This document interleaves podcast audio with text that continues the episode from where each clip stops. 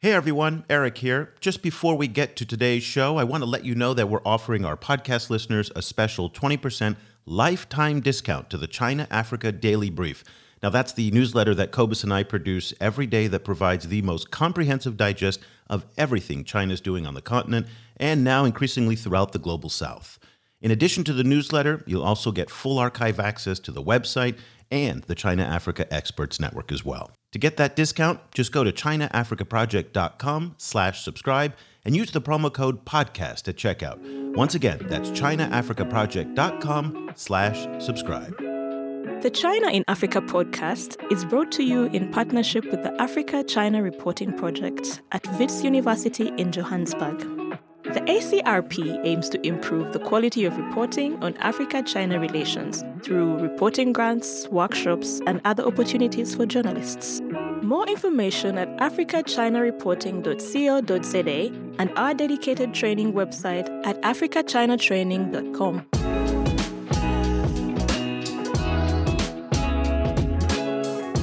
Hello and welcome to another edition of the China in Africa podcast, a proud member of the Sinica Network from SupChina. I'm Eric Olander, and as always, I'm joined by Cobus Van Staden, the senior China Africa researcher at the South African Institute of International Affairs in Johannesburg, South Africa. A very good afternoon to you, Cobus. Good afternoon. Cobus, today we're going to revisit the issue of Chinese loans to developing countries. Now, this has been a topic of considerable discussion over the past few months. There have been a number of reports that have come out from groups like the Global Development Policy Center at Boston University and the China Africa Research Initiative at Johns Hopkins University that all show there's been a dramatic fall in lending from China's major policy banks. Now, if you missed those discussions that we had with Kevin Gallagher and Deborah Brautigam, I highly recommend that you go onto our website and take a listen because they're both highlighting some very important trends. But today we're not going to focus on the amount of money that China's lending, but rather the contracts that are used for those loans. It's remarkable that in the 20 years since China's become the world's largest official creditor with lending amounts that are now comparable to what the World Bank gives out, we know very little about how Chinese loan contracts are written and what the terms and conditions are of those loans. Now, these contracts are bound by strict secrecy clauses that, for the most part, have kept them way out of public sight, making it almost impossible for anyone other than those who are literally in the room actually signing the documents to know what's in those deals. Uh, of course, and I know some people may say this, there have been a few contracts that have leaked out over the years, but we were never sure if what was in those individual contracts were terms that were unique to that specific deal or representative of a broader trend of how the Chinese actually structure their contracts. Now, Cobus, you said something very interesting in a column that you wrote for our newsletter subscribers earlier this week about how corrosive all that secrecy is for everyone involved.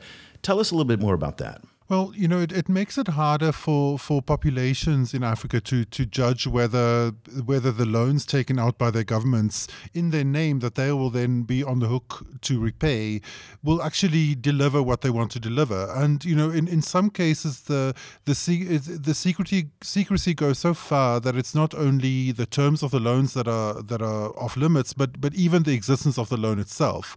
So you know, kind of it, it, it just strikes one, particularly in in a in a in a context like Africa where people are both, uh, where populations are both poor and young, um, it strikes one that that you know decisions are made about their future, um, their financial future, that that they're not consulted in, um, and you know, and and that level of secrecy also then makes it very difficult for for anyone to really gauge, you know, how effectively those loans have been applied, and you know, and and how how useful they've been. Well, for the first time, we now have a better, more comprehensive understanding of what's actually in these loan contracts. A new report just came out entitled "How China Lends," and they analyzed 100 debt contracts between Chinese state owned entities and government borrowers in 24 countries for projects worth just under $37 billion. The report was a joint effort by researchers at AidData at William and Mary College, the Kiel Institute for the World Economy in Germany, uh, the Center for Global Development, and the Peterson Institute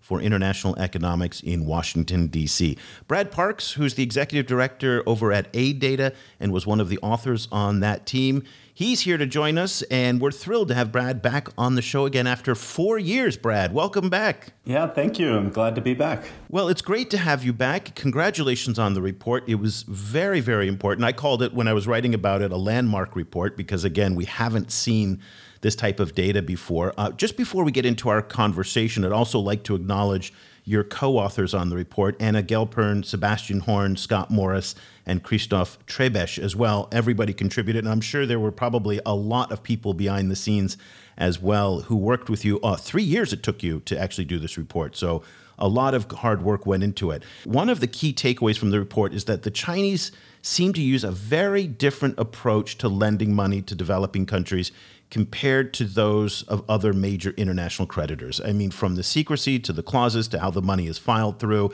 to the repayment and whatnot. Give us a little bit of an overview about some of the differences that came out in your research about how the Chinese lend money.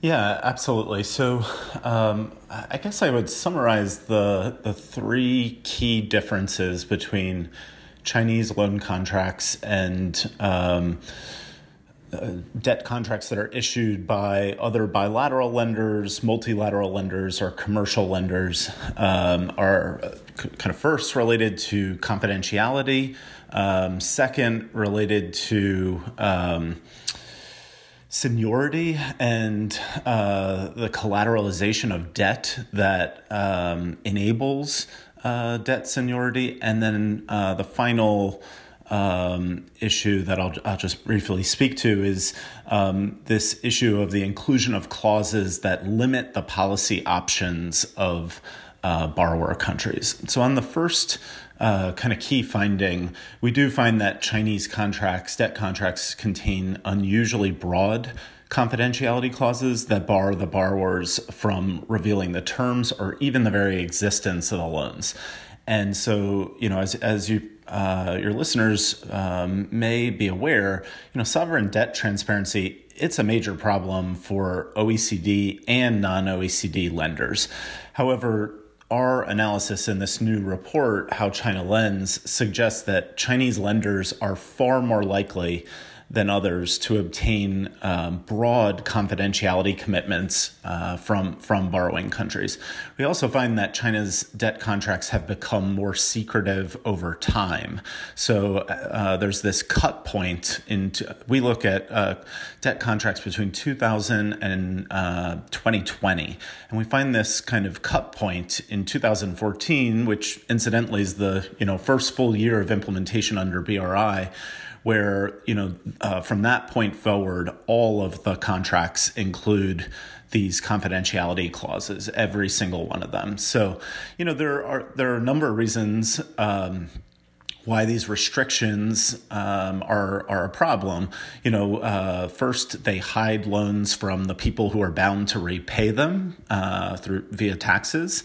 Um, but they also, th- this kind of hidden debt can also make it difficult for developing countries to resolve debt crises. So Zambia is kind of the poster child for this problem right now. So some of its, you know, biggest private creditors, including bondholders, they're refusing to renegotiate um, Zambia's um, debts until they get more information about China's claims and the terms of China's debt restructuring. But the Zambian government is kind of between a rock and a hard place because they previously signed loan contracts with a variety of Chinese lenders that included these confidentiality provisions that prohibit them from disclosing the terms and conditions um, in, in those contracts, right? So um, it really kind of puts the Zambian government in an impossible position, um, you know, and, and all of this is exacerbated by uh, the economic shock, you know, brought on by the COVID COVID nineteen pandemic, right? Because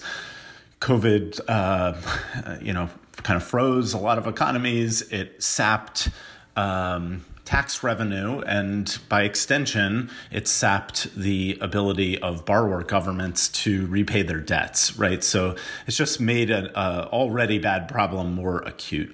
Second key finding uh, or takeaway from the report is that Chinese debt contracts do contain provisions that position uh, Chinese state-owned banks as senior creditors whose loans should be repaid on a priority basis. So nearly a third of the contracts that we look at require the borrowers to maintain significant cash balances uh, in bank accounts or escrow accounts. Many times these are offshore lender controlled accounts. And these are, you can think of these as kind of informal collateral arrangements that put Chinese lenders at the front of the repayment line.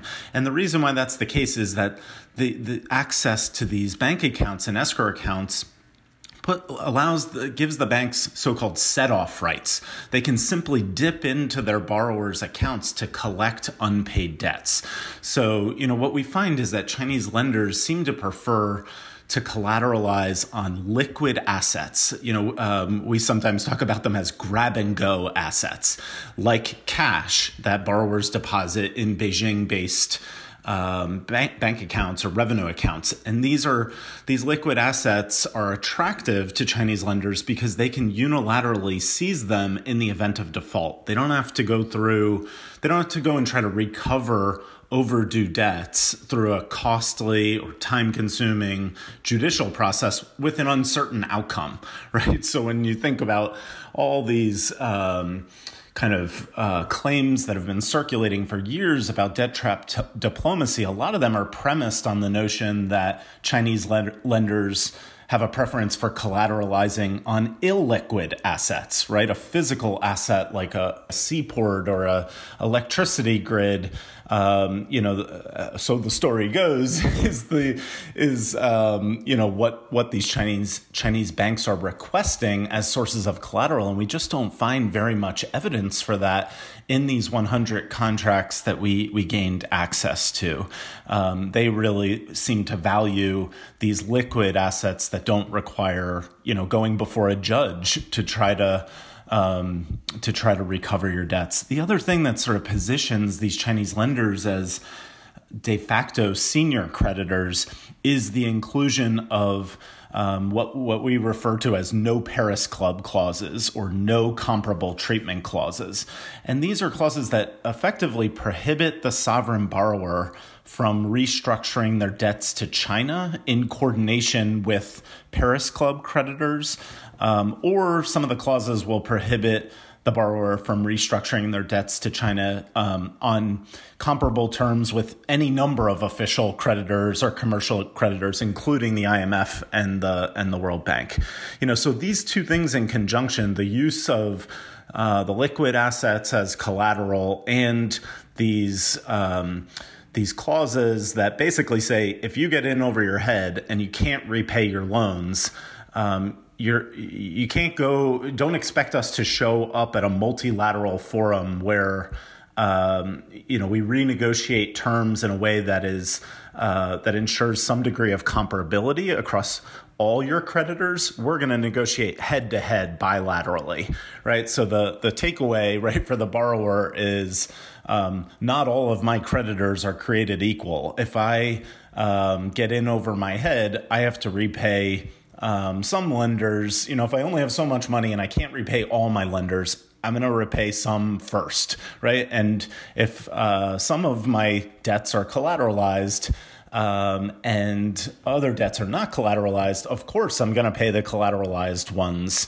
um, first. But that's not exceptional, though, right? In bankruptcy, even in the United States, a bankruptcy judge does not treat all creditors the same there is a hierarchy of creditors. And so it's not that exceptional right? Well you know that that is true but you know really for the past uh, 60 70 years in the world of sovereign debt, there, there's this kind of de facto international norm of not asking uh, for um, not asking for collateral, right? In, in general, um, when you know the World Bank or the IMF or other official creditors lend to developing countries, they by and large do not ask for collateral pr- precisely because you know it can trigger this kind of arms race where every creditor wants collateral, right? And so, uh, for a long time, there's been this kind of un- unwritten rule that no one's going to ask for collateral, and then when a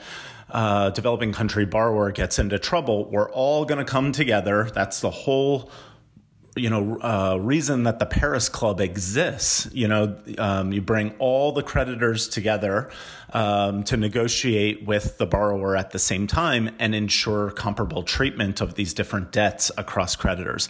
You know, China's never been a part of the Paris Club. They've been they've received invitations to join. They've participated um, as a as an observer, uh, but they're they're not fully invested in in the system, right? So in that respect maybe we shouldn't be terribly surprised that there are these explicit prohibitions uh, against um, you know rescheduling uh, through through the Paris Club, but it doesn't make it any more.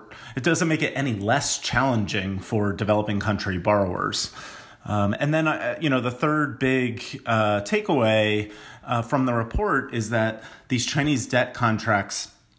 Uh, somewhat surprisingly, include clauses that really seem to be uh, seeking to limit the policy options of borrower countries. So they include broadly defined cancellation rights and repayment acceleration rights in the event that the lender uh, disagrees with the borrower's policies. So, for example, if a borrower uh, was to enact new regulations or legislation that negatively affected Chinese interests, which uh, tend to be defined very broadly in these contracts, uh, that borrower would face the risk of loan cancellation, even if those Chinese interests are completely orthogonal to the, the specific project supported by the loan. Okay. Um, the other thing that is kind of unusual is that these contracts include rather expansive cross default clauses and cross cancellation clauses that can make it difficult for the borrower to exit uh, projects, individual projects, without risking a sort of cascade of defaults. So, for example, uh, China Development Bank contracts, they identify the cancellation of any um, PRC investments in the borrower country, again, irrespective of whether they're related to the loan or the project supported by the loan, they identify the cancellation of any unrelated PRC investments as an event that can trigger accelerated loan repayment. And similarly, CDB treats termination of diplomatic relations with China as an event of default. Um, so, you know, these things, ha- the, these clauses have the effect of sort of binding the borrower um, and, and, it's kind of a lock-in device, um, if, if, you want to think of it that way. You know, we also find that these Chinese debt contracts include stabilization clauses that limit borrowing countries. Um, kind of room to maneuver if they want to reform their labor laws or their environmental laws.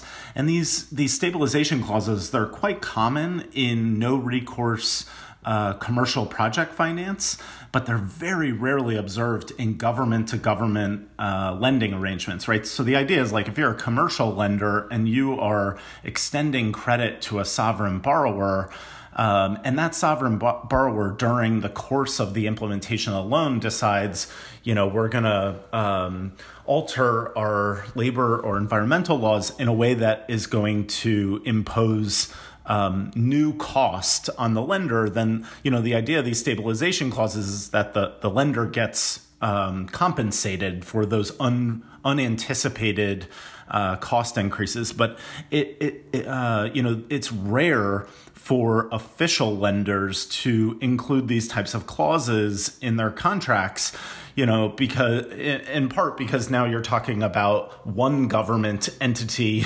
telling another government entity what they can and cannot do with respect to their uh, labor and environmental uh, policies. And then the last thing that kind of, the, the last uh, clause that kind of falls under this banner um, of clauses that constrain the, the policy autonomy of the borrower um, are these um, clauses that uh, um, allow for loans to be terminated in response to a vaguely defined policy change in the debtor country or in the creditor country. So uh, the policy change clause, if, if you're not familiar with these, they they traditionally help commercial creditors manage the risk of new legislation or or international sanctions um, that are kind of outside of their control. However, when the the creditor is a government agency, Um, and especially when the creditor has a say in policy making, the inclusion of one of these policy change clauses effectively becomes kind of a free exit option, uh, right, for, for the creditor. So, um, so these are all um, you know different variations on the same theme of clauses that uh, limit the policy options of the borrower countries. So you know com- traditionally we think of um, Chinese lending as you know being free from conditionality, and it is free from conditionality in the in the traditional sense that when people associate um, uh, when people think of uh, conditionality, they oftentimes, you know, associate it with things like governance-related conditionalities requested by the World Bank or the IMF. You know, we don't see anything like that, but we certainly do see, um, you know, some some levers, uh, policy levers in these contracts that are designed to constrain the policy discretion of the borrower government. And I think uh, we didn't fully appreciate. Um, uh, I think it was not commonly understood that these levers exist until we got you know inside the four corners of these contracts circling back to this the issue of secrecy, you know, I, I can see from the Chinese perspective why they would want to keep the, the terms of, of, of the loans secret. But why, why what is the kind of motivation for them to keep the entire existence of the loan itself secret? I, I don't know exactly why that is uh, why that is the case. I, I think that um, we have seen individual examples of uh, the existence of a loan and the terms of a loan spilling into public view and it creating uh, a, a, major headache for these banks that they um, that they have to manage. So, for example, um, in in Ecuador, there was a very prominent case where China Development Bank was uh, negotiating a two billion dollar oil backed loan with Ecuador's Ministry of Finance, and uh, they requested that the Ministry of Finance sign a, a, side letter that is separate from the loan agreement itself. Um, which is essentially uh, it's called a confidentiality letter, but it, it, the the letter codifies a set of confidentiality undertakings that the borrower agrees to. Um, and the Ecuadorian government uh, signed this letter, and no sooner had it signed the letter and the you know ink was still uh, drying on the letter that the um, somehow the terms and conditions and the scale of the loan was disclosed through a video uh, that went viral in in Ecuador, and this created.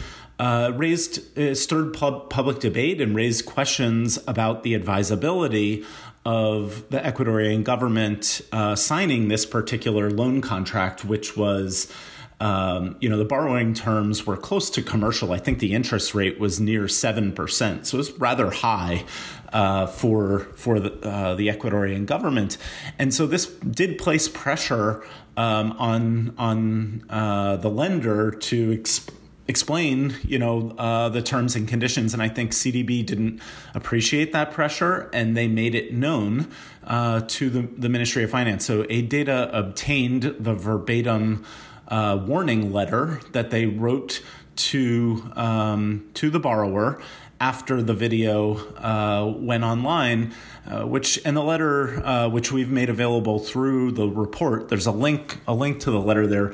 Uh, it says this couple of things. First, it says.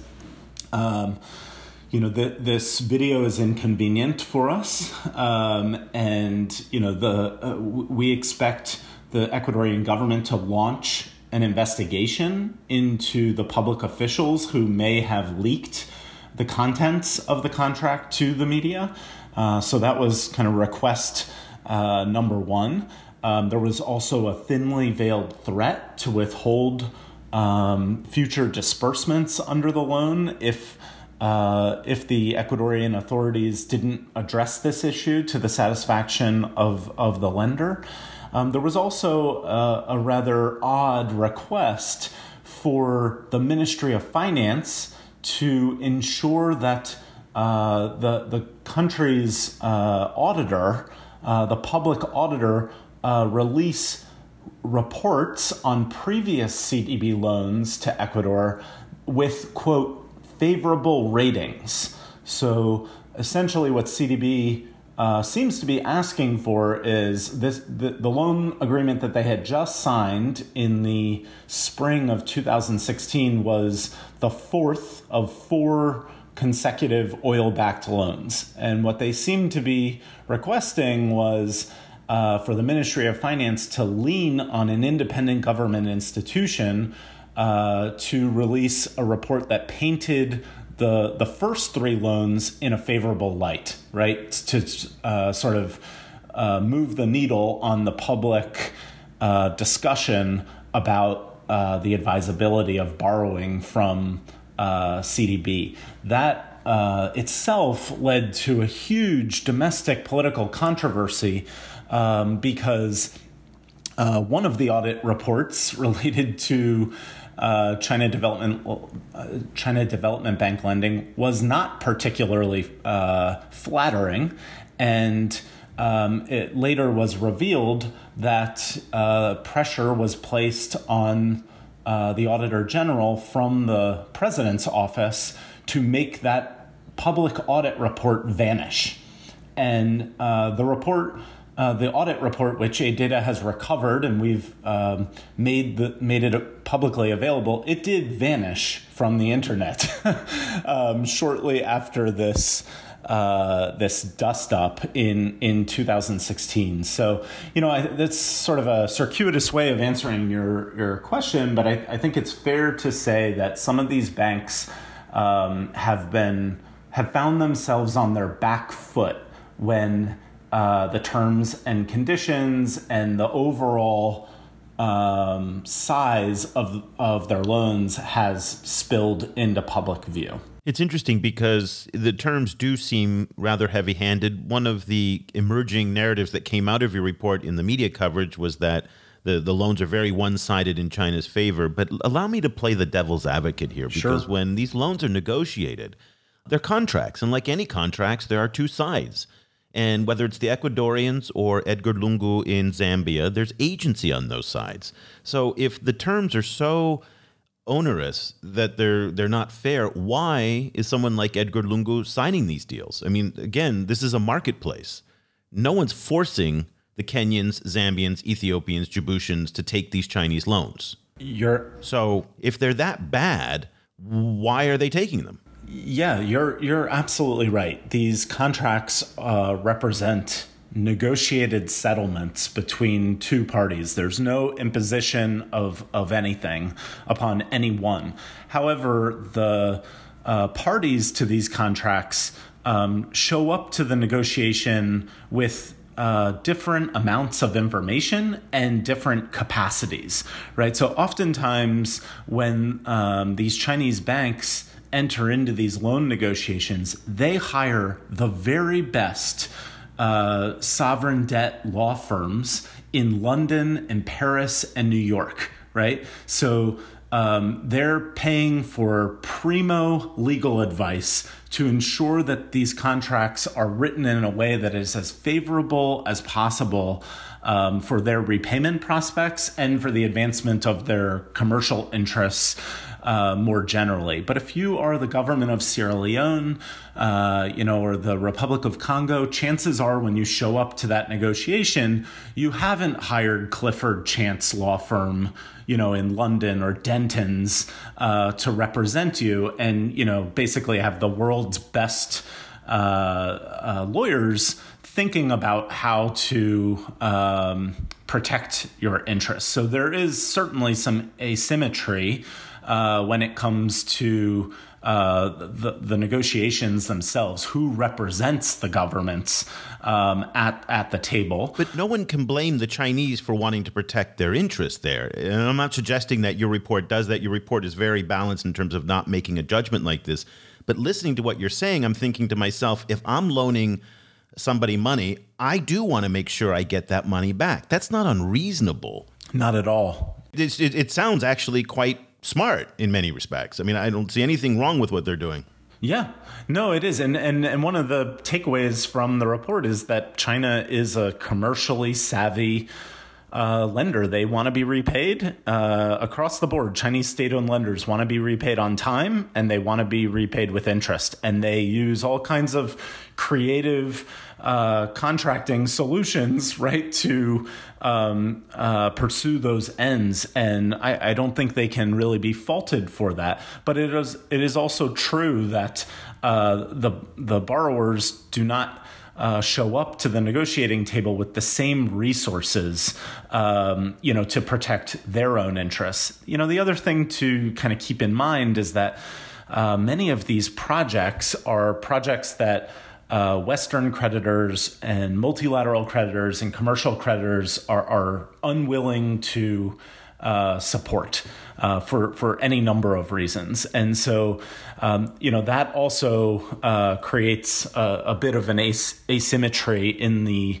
Um, in the negotiation, in that you know these borrowers, it, it is not as though they can just walk away from the negotiating table and seek financing for the very same projects. That many of the projects that are being supported would uh, by by Chinese lenders would not otherwise be financed um, by the by non-Chinese creditors. In in the report, you mentioned that that in some of the contracts um, there is the provision that if if disclosure of the loan and the the details of the loan is mandated by by the borrowing country's um, laws, then then they can be disclosed. Um, and and and you know, kind of part, partly some some of the work that, that you did was also drawing on um, on public databases for in, in Cameroon on on lending, you know, kind of undertaken by the Cameroonian government. Um, you know, like on, on the back of that, like you know, kind of I I've you know uh, in in, in writing to to our subscribers, um, I, I you know I suggested that it might be a good idea for for a body like the like the African Union um, to recommend like kind of radical transparency to recommend to African Union member governments that that they you know that they should make kind of full transparency about their lending the law of the land and that in in the process China would have to to respond to that is, is it that simple like is, is it is it simply possible for for the um, for for borrowing governments to to take that step to disclose the the loans and for for Africa as a as a community to to to move towards you know kind of a, a, a f- like full transparency on lending, or is that not really kind of possible in this current landscape? I think it is that simple. I, I think uh, you know the full disclosure. I mean, the main uh, the main way in which we obtained these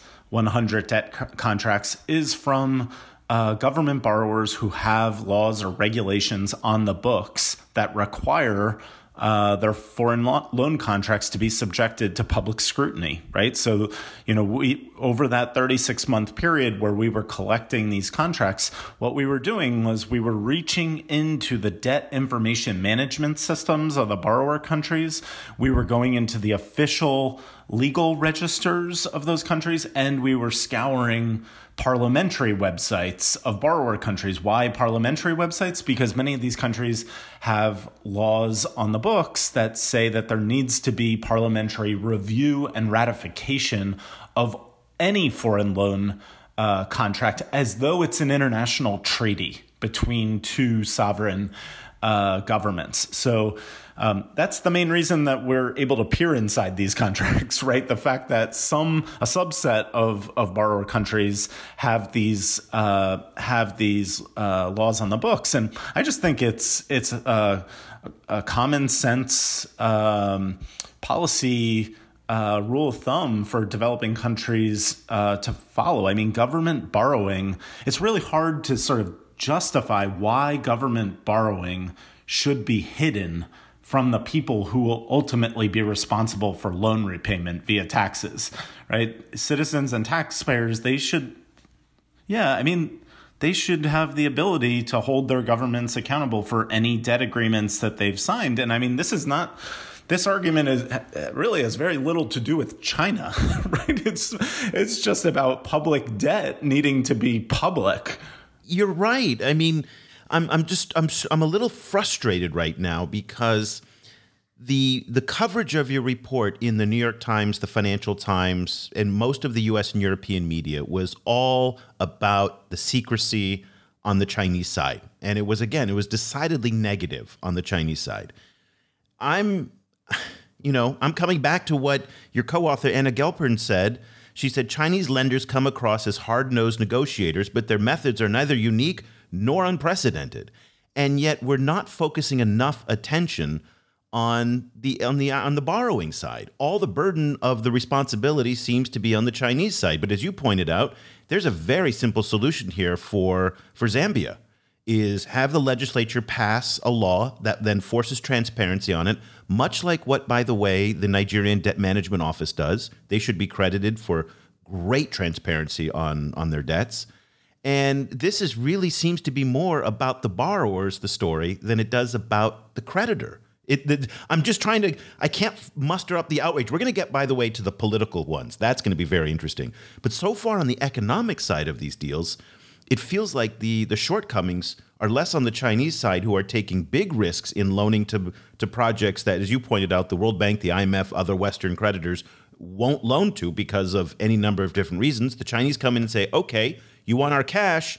It's risky. We want to make sure we get paid back, so we're going to force you to put an escrow account. We're going to have all these other terms and conditions. Take it or leave it. If you don't want it, walk away. And yet they still sign on. Yeah, I mean, I I learned I largely agree with with that, but I, I think there's a, a, bit of nuance that I want to make sure doesn't doesn't get lost. Sure. So help educate me on that. Yeah. Yeah. So I mean, uh, first off, I should say we don't we don't have any grounds to believe that if these borrowers were to borrowers that don't have such laws or regulations on the books, we have no reason to believe that if if they uh, get them on the books, that it's going to impinge upon their ability to borrow from China. So one thing that's kind of notable about our sample is we see serial borrowing, right, with the same lender from the same borrower um, with no apparent penalty for um, having these transparency laws on the books. So going back to the Ecuador example, you know they they do have these laws and regulations, and they've been disclosing uh, their Chinese loan contracts. And remember, I told you they did a they did a series of four consecutive big ticket loans, oil backed loans to the Ministry of Finance in Ecuador, you know, and Ministry of Finance in Ecuador put these uh, put these uh, loan agreements, um, or they got out into the public domain in one way, shape, or form, and there was no, you know, that did not result in CDB not lending to them anymore, right? So there's, um, it's not as though if borrowers were to pursue the kind of radical transparency that you you referenced, you know, that it's going to suddenly uh, result in the taps being turned off, and you know they can't access um, Chinese credit. I, I, guess the the other things I would say is that you know we try to be pretty careful in the report um, to to um, let folks know that what's good for the goose is good for the gander, right? If if OECD and multilateral creditors want China to be more transparent, they really should lead by example and disclose their own loan contracts, right? So there's also some which they don't, by the way, correct? Very, just very sorry to interrupt you, but the United States, the French government, the UK government do not have websites that publish the terms and conditions, interest rates of their concessional lending. Is that correct? Uh, it, it, it's a bit more complex, but I guess what I would say is that they do not consistently disclose uh, the the terms and conditions of their loans across the board, right? They do it kind of uh, a little bit here, not over here, right? But we really do not have consistent disclosure of debt contracts from OECD creditors and multilateral creditors. So if you know if they're going to really, if they want to really push uh, China for greater disclosure, you know, I, I think. Um, uh, they really need to look inward first to make sure they actually have the moral high ground. um, but the last thing that you know I wanted to make sure to get across is that you know in this one of the unique things about this report is that we're not just looking at Chinese loan contracts in isolation. We're benchmarking the terms and conditions vis-a-vis 28 non-Chinese.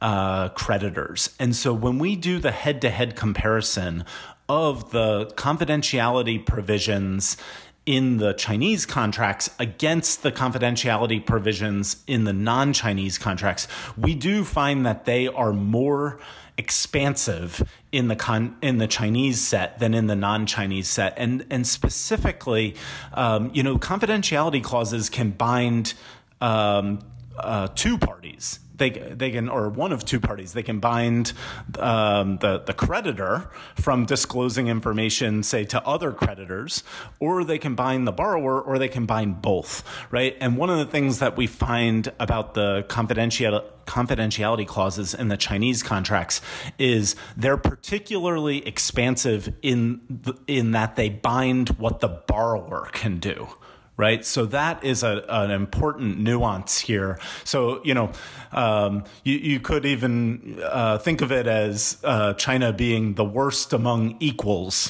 when it comes to confidentiality, right? They're not alone. They've got peers uh, that aren't so great on sovereign debt transparency. Um, but, you know, within uh, within their peer group, um, they they seem to go even further than everyone else um, in in terms of how kind of ironclad these confidentiality provisions are.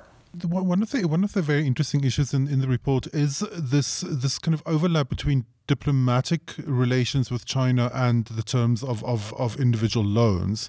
Um, so you know, with within with you know with, with within the, the the wider issue of, for example, the way that that the the, the clauses that protect the Chinese lenders against um, changes in policy, do we also see there you know the the, the possibility of of a uh, you know a, like country X somewhere in the global south suddenly like some, some leader suddenly calling for example, for an investigation into into the, the origins of, of COVID nineteen, the way that Australia did, and then facing the, the, the possibility of of having loans cut off, or you know, for example, or you know, kind of criticizing China on on, on any of, of its red line issues like Hong Kong or Xinjiang or so.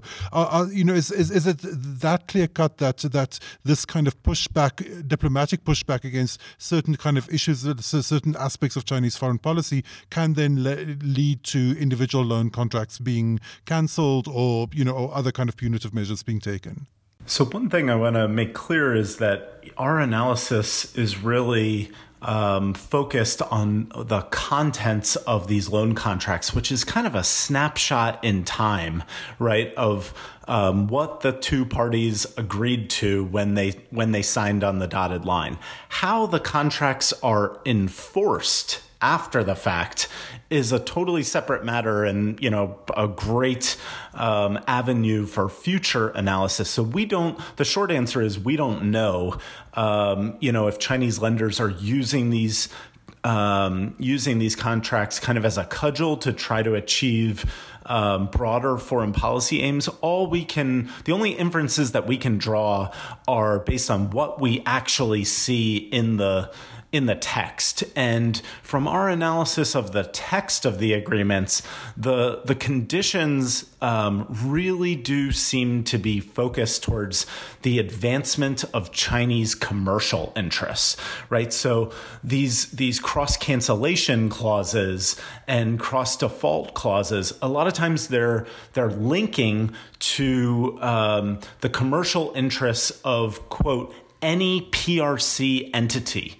right? So if I've signed, let's say, you know, I'm a borrower and I've signed a $2 billion loan with China Exim Bank or China Development Bank, um, my, uh, you know, my project uh, being supported by this particular loan, uh, its fate um, is uh, essentially being linked to other commercial uh, other projects or commercial investments, you know, that uh, may not even be uh, funded by the same lender. It, it just happens to be a, a, a, Chinese project or Chinese investment in the same country. And so essentially what that is doing is it, it's hemming in the borrower, right? It's constraining the borrower um, from deviating from what they originally agreed to. So to give you like a practical example of how, what this looks like, um, you know, we we uh, obtain this documentary evidence um, through letter correspondence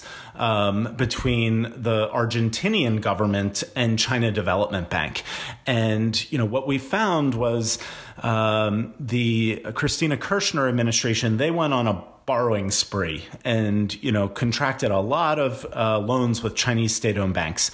Then, when when Cristina Kirchner exited power and uh, the Macri administration came in, they sort of reviewed the portfolio of loans and they wanted to pick and choose. Okay, they they looked at some contracts and some some projects being supported by the contracts and said we like that one, we don't want that, we don't like this one, right? And so they announced um, that they wanted to uh, suspend a, a, big ticket loan that was financed by uh, was financed by China Development Bank.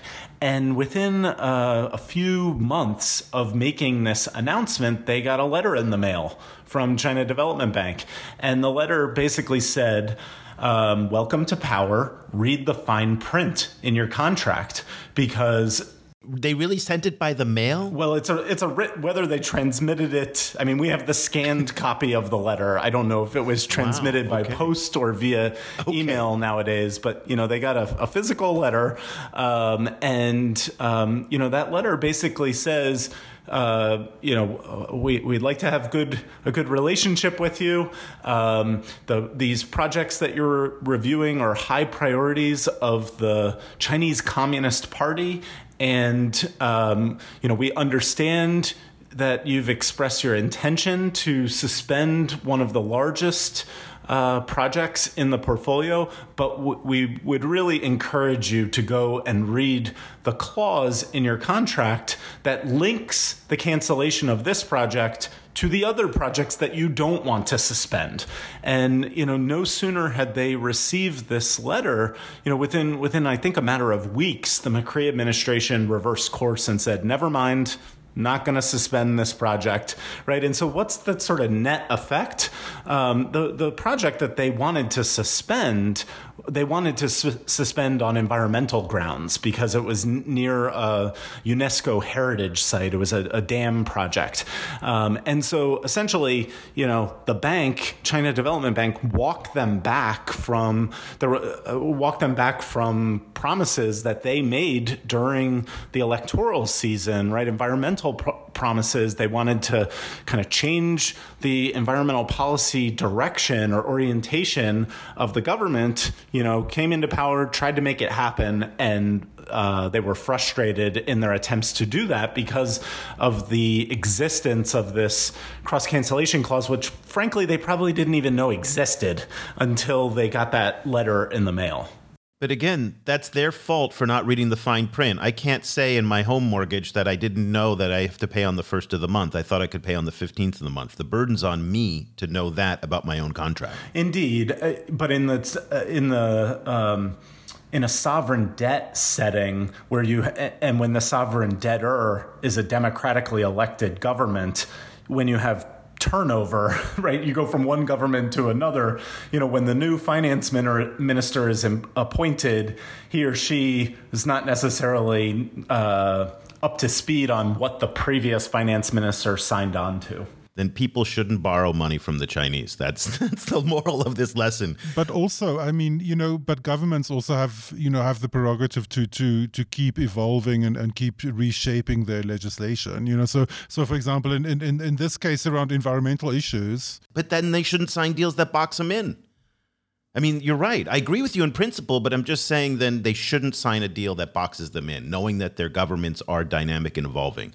I mean, it just seems I don't know what what I'm where I'm coming from on this, but I just I'm a little frustrated in the sense that the burden is on the Chinese to to not do that, but the burden's also on the governments not to sign bad, bogus deals that are not in their long term interests. And, and, I think to I think to that point, I mean, uh, my hope is that the publication of our report, if nothing else, uh, will hopefully just um, kind of get borrowers to wisen up a little bit and and uh, think twice before they sign on the dotted line and make sure that they go over these clauses carefully to ensure that uh, they understand the consequences of what they're they're signing on to. I mean, I, I think it's um, you know the the other sort of challenging thing on the borrower side is that uh, uh, Chinese banks sort of position themselves as commercial lenders, and some of these um, some of these clauses are boilerplate in a commercial lending setting, right? So, like a cross cancellation clause, cross default clause, very commonplace in commercial lending. But when you're dealing with um, with a, a, a, political entity, a public sector entity that has kind of broader a broader set of interests that it's trying to protect, then these clauses kind of take on new meaning and new potency, right? And so that's where I think there's just a scope for the borrowers to educate themselves a little bit about um, you know what these what the implications of these different clauses are. And Cobus, to your question earlier about whether the there's a commercial or a political in the sense, I my personal opinion, and again, this is nothing to do with the report, is that there's always a political angle. And the fact that the CDB letter to Argentina mentioned the Chinese Communist Party uh, is evidence of that. And so to me, politics and, and commerce go hand in hand in China. So I suspect that there is a, a, a very strong political angle, although the actors in the contract are economically or commercially driven, that doesn't mean the politics aren't necessarily close behind somewhere there. You did get some reaction from the Chinese government on this. Uh, it was mentioned at the regular press briefing by uh, Foreign Ministry spokeswoman Hua Chunying. In fact, Xinhua asked a question about it. My guess it was a, probably an orchestrated question, and she gave a, a boilerplate answer that actually didn't address the report, which was very interesting. It talked about their G20 lending and it talked about all sorts of things that were not actually mentioned in the report. However, Wu Peng, who is the, the top diplomat in the Ministry of Foreign Affairs for Sub Saharan Africa, a former ambassador to Sierra Leone and also to Kenya, he addressed you on Twitter and just the group. And let me just read his tweet, and I'd like to get your reaction from it. He said, I noticed that some scholars wrote a paper titled How China Lends. I'm not a banker, but I was the Chinese ambassador to Sierra Leone just a few years ago. I want to remind the authors of two facts, although they may already know them. The contract for Queen Elizabeth II Quay project mentioned in the paper has never entered into effect, and this never happened. The project should not be used as a case. Number two, given that it's a public private partnership, Chinese financial institutions provide loans to a private company, not the government. So, Ambassador Wu seems like he's trying to cast some doubt onto your methods and onto the report. How would you respond to the ambassador? I would say that um, you know he he has zeroed in on one of the 100 contracts, um, and just to um, bring all of your listeners up to kind of a common uh, baseline, informational baseline.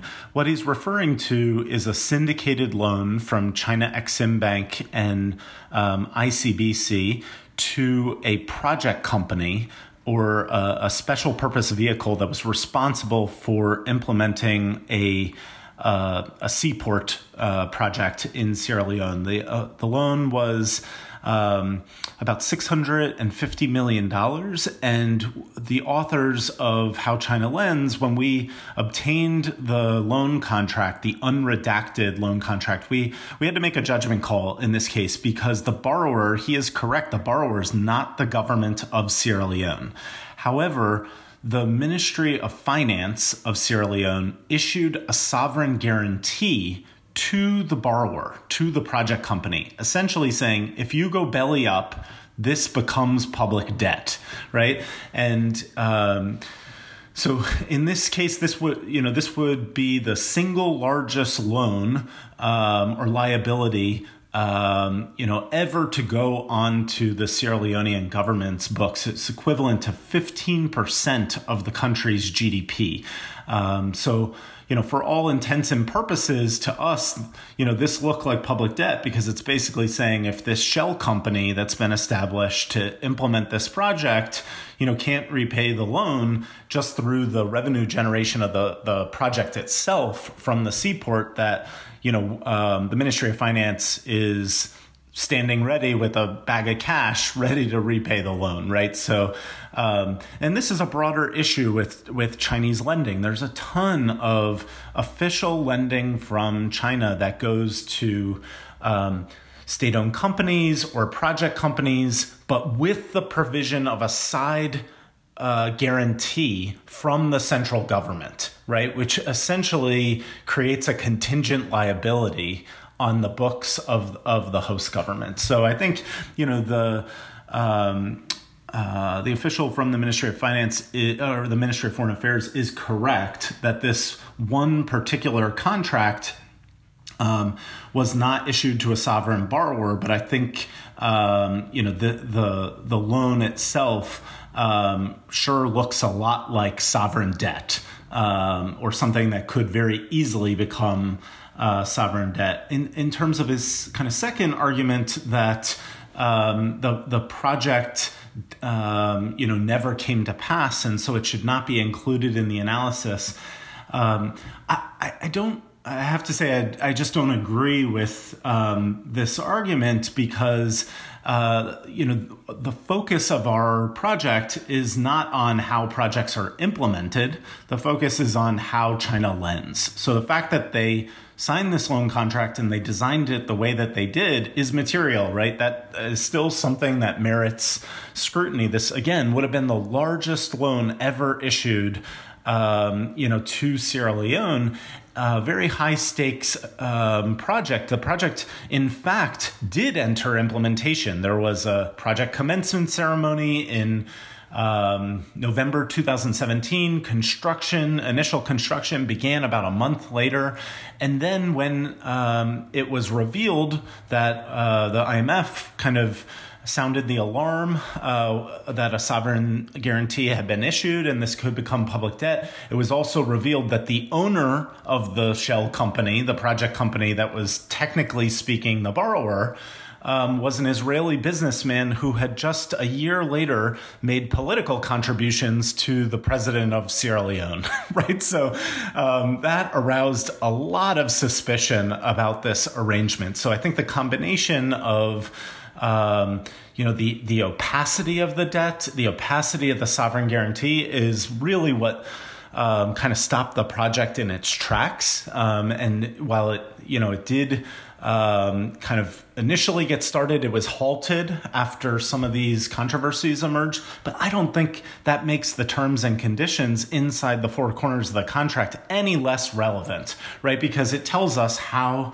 Chinese lenders seek to craft these arrangements um, with their with their borrowers. The presence of of the No Paris Club clauses in, in these in these loans puts China in an interesting position in in in in terms of the the fact that it's also participating in the G20's DSSI initiative. Um, so I was wondering, kind of a broad question, but I was wondering, you know, how how do you think the the Paris Club should respond to to to this this you know way that, that China is is lending, um, particularly you know like on the on the one hand as as you pointed out you know kind of it's it's the the, the simply calling for China to to join Paris Club standards doesn't seem sufficient, particularly because there's so many problematic aspects you know in um, among other Paris Club members lending as well. It's like there's high levels of opacity on on other sides too. Um, so so you know like with with with with China's China's presence as as a big lender now pretty well established, you know, despite kind of fluctuations up and down.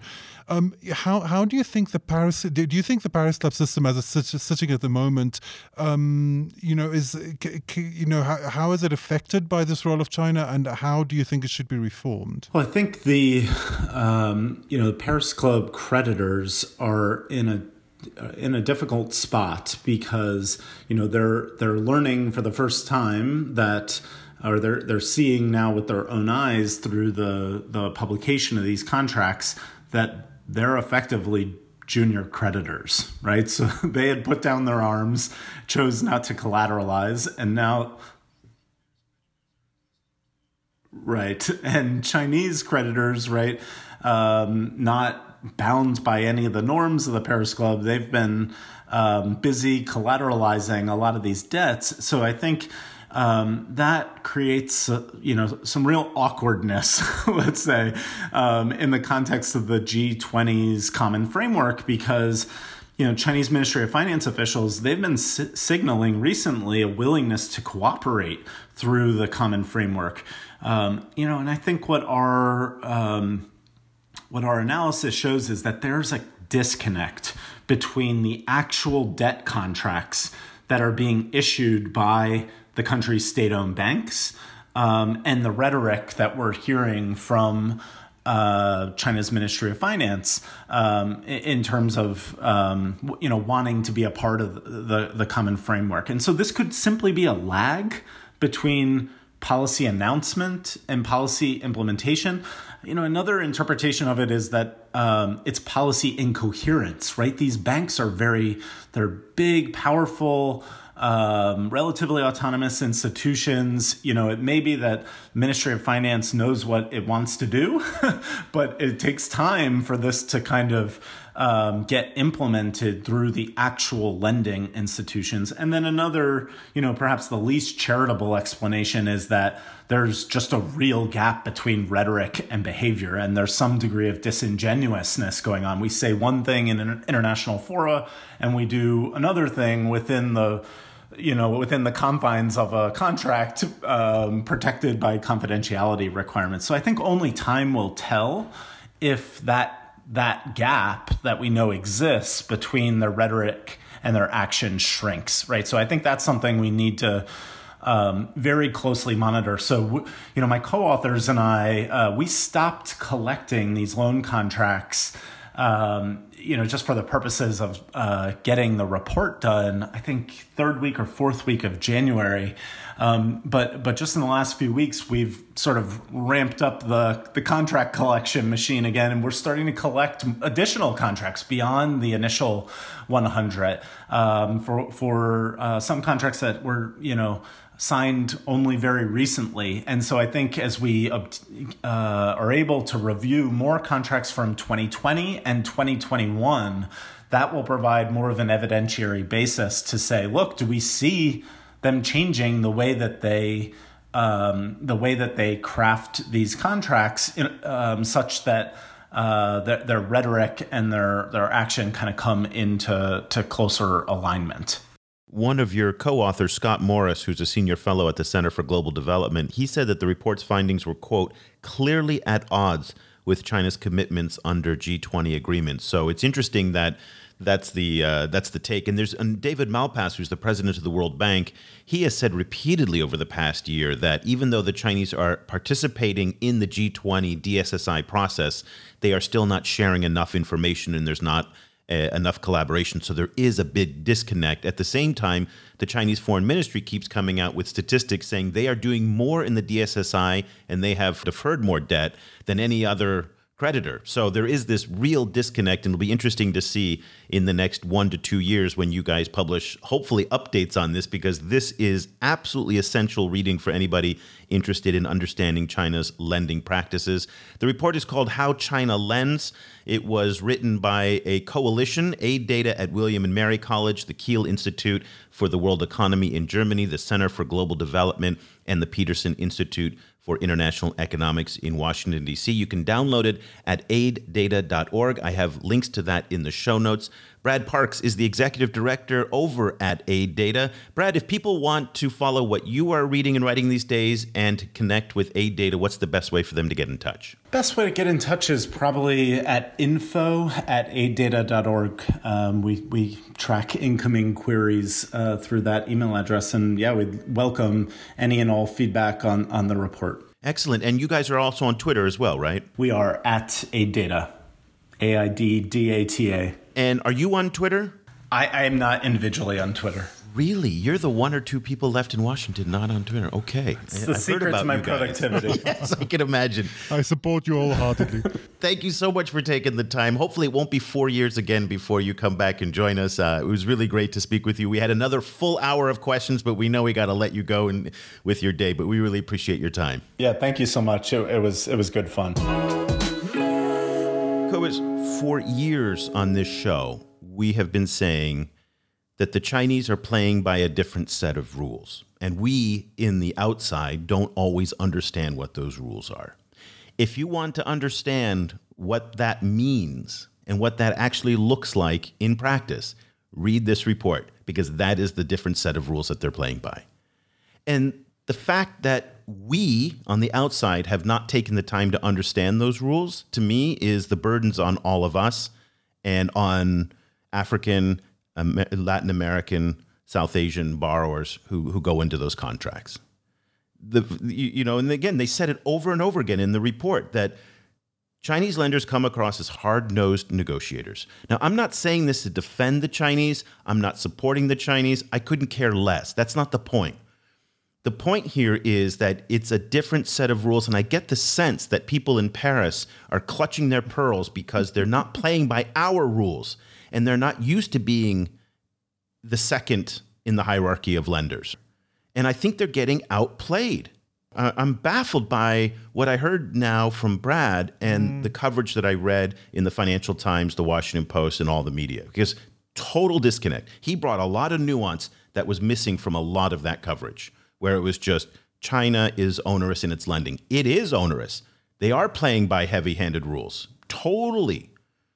But at the end of the day, it's a contract, and nobody is forcing the Lungu government to accept those terms there's agency that has to be accountable there in my view. Yeah that's the that's the opposite that's the other side of the african agency debate right? It's you know it's, it's, it's not only african governments decision making power but also african governments being on the hook for for their decisions.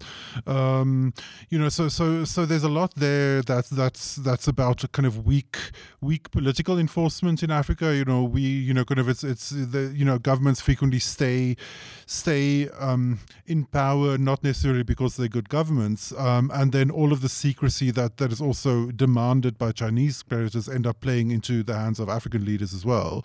You know, African leaders are addicted to secrecy. It's like a drug in Africa, and you know, and and and so so kind of you know, for African civil society, I think to push for for more proactive disclosure is is a really important step. I think you know for for the future of for the future of the continent. But you know, at this at the same time, you know I, you know, I, I think yes. Like on, on on the one hand, like what you know, I, I agree with you that that the that what we're going to have to see is, is global governments becoming a lot more scrappy, or like particularly global South governments. I mean, to be, need to become a lot more scrappy and like, need to drive much harder bargains and need to to draw in kind of other resources. Like like Brad was pointing out, the Chinese come armed with all of these law firms in Paris and London, you know, and, and, and African governments need to do the same. Um, but on the other hand, like, you know, I think I think it also needs to force a, a, much wider conversation about lending itself because because as we have been pointing out, it's there's no point in simply insisting that China needs to join kind of Paris Club conventions because in a lot of ways the Paris Club, Paris Club conventions are themselves not not not great, you know. So so so in that, in that sense, you know, kind of I think like everyone this is the kind of reckoning that everyone has to has to deal with not only the chinese and, and certainly not only the africans. It also blows a hole in the whole chinese rhetoric on win-win because this is not win-win. I mean there there's no way that you can spin these contracts as saying it's win-win. And this has been the criticism of win-win because it does feel like the chinese win twice is that they're loaning the money and then they're also providing the EPC contractors. Those are the construction companies. So everybody on the Chinese side of the ledger is coming up really, really strong. And the African side is getting a piece of infrastructure, but at what cost? And because the fact that other creditors did not want to loan money for those projects, then the Chinese are able to charge a premium for that. So it, it just doesn't feel like win win in that respect. And I think that blows a hole in that narrative. On the politics side, I do believe that politics is very much a part of these agreements. And the fact that they have these very interventionist types of, of, of clauses in there that says that if something is adverse to the interests of a people's of the People's Republic of China entity, that is so vaguely worded, it could be absolutely anything. And do you remember a couple months ago, actually maybe it was six, seven months ago, we talked about how I met a scholar in Peking at one of the in Beijing at Peking University at one of the think tanks there who said that they didn't want to cancel the debt in part because they wanted to have leverage and this was the idea that they wanted to make sure that if an African country decided to flirt with the Dalai Lama or kind of go on the wrong side of Xinjiang, it's these coercive types of policies that are there. That language is part of the coercive diplomacy that the Chinese engage. And so it might explain in part why so many African countries or developing countries are quiet on these sensitive, what I call the 4T, HK, XJ issues. Those are the core interest red lines. 4T, Taiwan, Tibet, Tiananmen Square, the party, HK, Hong Kong, XJ, uh, Xinjiang and now the South China Sea. That's my mnemonic device that I use. 4THKXJS. Like it's it's impossible to use that for me to and remember. Like, it's I- getting I- I longer even too. By the way, phrase it used to be just 4THK, then it became XJ, then it became S. So who knows where this is going to go? I, I- like in the past, in the past, I've, I've, I remember sitting going like, is it three? or No, it's Ts? Like, four T's. where does Four T's. So, but I wonder if that is part of the calculation that a lot of these smaller African governments are are looking at their their debt portfolios. They are actually looking at the fine print, possibly, and saying, you know what, we're not going to take an issue or a position on Xinjiang because it potentially exposes our debt to big problems. I don't know if they're looking at it. It doesn't seem like they're reading the fine print very, very carefully, but I don't separate the politics from the deals. I think it's all wrapped up in one giant salad bowl.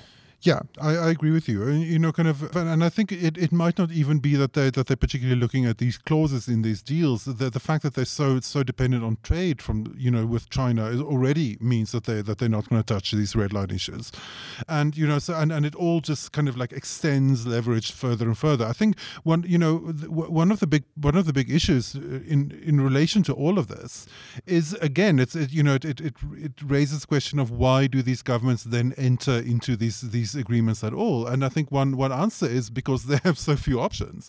Um, you know, like one one of the kind of most insane I think aspects of of the entire development landscape, and and one that that I think that China's role as as as exposed is that before China China came along, it was essentially a situation where where all of these government, all of these these different development, developing government, um, developing country government decisions about what particular way they want to move their development forward, and whether they need a port or not, whether they need a dam or not, all of those, all of those decisions, and all of the kind of ability to move were, were was locked inside this kind of wider relationship between Africa and its former either colonial or or kind of new imperial, you know, masters in the West.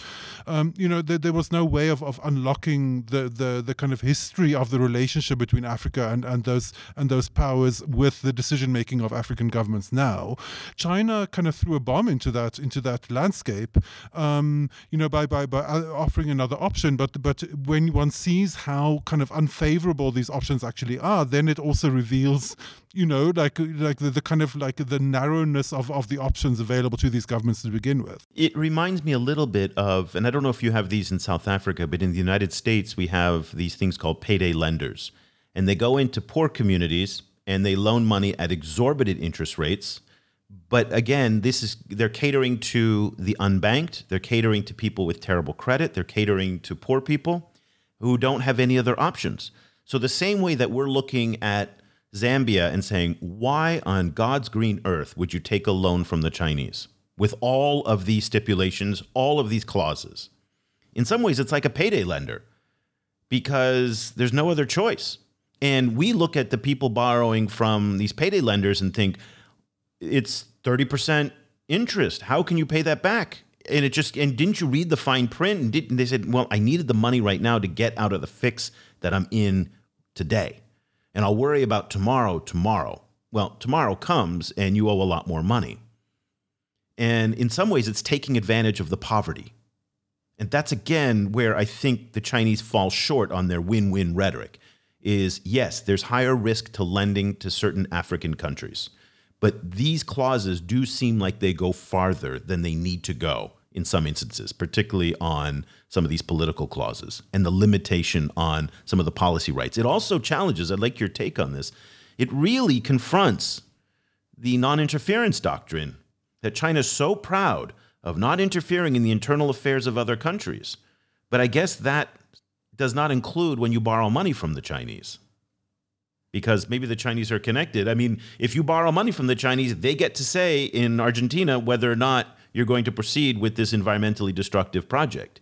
They get to say if you cancel X loan, we're going to cancel, you know, ABC loans that is you know highly interventionist in terms of their of their politics so absolutely fascinating let's get your final thoughts before we go Well, you know, I, I, think yeah, it's it's it's completely it's it's fascinating and and, and aspects of it is really dismaying. Um, I think I think it's really important. It's going to become increasingly important for for global South governments to just be a lot more scrappy and a lot more proactive. Um, we've seen limited victories here and there. You know, kind of we've seen you know bad projects cancelled occasionally, like in Lamu in Kenya, for example. We've seen pushback from from yeah, but not because of the loan that was canceled because of the of the environmental tribune by yes, a court case. Yes, but you know, like canceled anyway. You know, it's like um, the um, you know we've we've seen pushback from from newly elected leaders, like in Malaysia, for example. Um, so there, there are examples, and and you know this example of Cameroon, you disclosing all of its loan information between between you know. Congratulations, Cameroon! Yes. Yeah, rock on Cameroon. Yeah, you know, so so all of those are those are kind of it's it's possible to do. It just one just has to do it, and and I think to do it to take that step takes courage. Um, and you know the, these governments will have to push back not only against China but against against all of these other lenders as well. You know, it's like this the the international financing landscape is just messed up, and and one one needs one needs new instruments and new new forums. I think. Credit to the Debt Management Office in Nigeria again. They are the benchmark, in my view, of debt transparency in Africa, and I think they deserve an enormous amount of credit. Shame on the US and European governments for insisting on the transparency from the Chinese, but yet they themselves do not practice that, as we've heard, not only from Brad, but from any number of people. If they're going to criticize the Chinese, they need to lead by example and they need to do a better job of making their own lending to be far more transparent than it is, not just to a team of PhD scholars at Carey who can go through databases, but simple, easy to understand uh, ways to comprehend what they're doing and the loans, the terms, the interest rates, all of that. So that would be very interesting to, to see as well. Last point is that for all the talk about the United States wanting to confront what they call the malign influence of China in Africa, it seems to me that the best thing that the United States and the Europeans and the Japanese can do if they really want to challenge the Chinese is to invest in training African negotiators so they get better deals. That is a no brainer in my view. Give them access to the same lawyers that the Chinese are getting in London and New York and Paris. Bring them into training sessions, but not training sessions into Washington or New York. Get them training sessions with people who've actually negotiated with the Chinese. I used to work in China in a very big company, and when I was working back in the day with Ford Motor Company, and there are so many experienced people who worked with Ford who actually had all this experience managing the joint venture. Those are the kinds of people that you want to train people in Africa, not some guy from USAID who doesn't know anything about the Chinese. So, really experienced people who have had experience dealing with the Chinese, negotiating with the Chinese, get them to do training sessions in places like Zambia and Botswana and other places. That to me would have a meaningful impact. Uh, and by the way, I suspect it will actually help the China Africa relationship more broadly simply because uh, they'll get better deals. Everybody will be happy. It will be more sustainable in the long run. So that'll do it for this edition of the show. Before we go, we want to remind you about our newsletter. Uh, Cobus was talking about all the different things that he's been writing in it. He writes two columns a week. I write all of the other stuff every day, the deep dive into the China, Africa, China, Middle East. We talk a lot about what's going on in the Americas now. So if you're interested in what China is doing in the global south more broadly, with Africa at the heart of that, then this newsletter is perfect for you. We've got a 20% discount just for our podcast listeners because you've made it all the way till the end of the show. So we want to give you a little bit reward. And by the way, that's a 20% discount on a lifetime subscription. So year after year after year, you'll get the 20% off. Just go to chinaafricaproject.com slash subscribe. If you're a journalist, a scholar, a diplomat, you're in the aid business, you're in the intelligence business, that's the people who are reading it today. You will definitely love it. And if you're just somebody who loves international affairs and just want to follow what the Chinese are doing, then this is an ideal newsletter for you. Once again, ChinaAfricaProject.com slash subscribe. Okay, Cobus and I will be back again next week with another show. Until then, for Cobus Van Staden, I'm Eric Olander. Thank you so much for listening. The discussion continues online. Head over to facebook.com slash China Africa Project to share your thoughts on today's show. Or follow the guys on Twitter. Eric's at eolander, and you can find Cobus at Stadenesque. For more information about the China Africa project and to sign up for our free weekly email news brief, go to chinaafricaproject.com.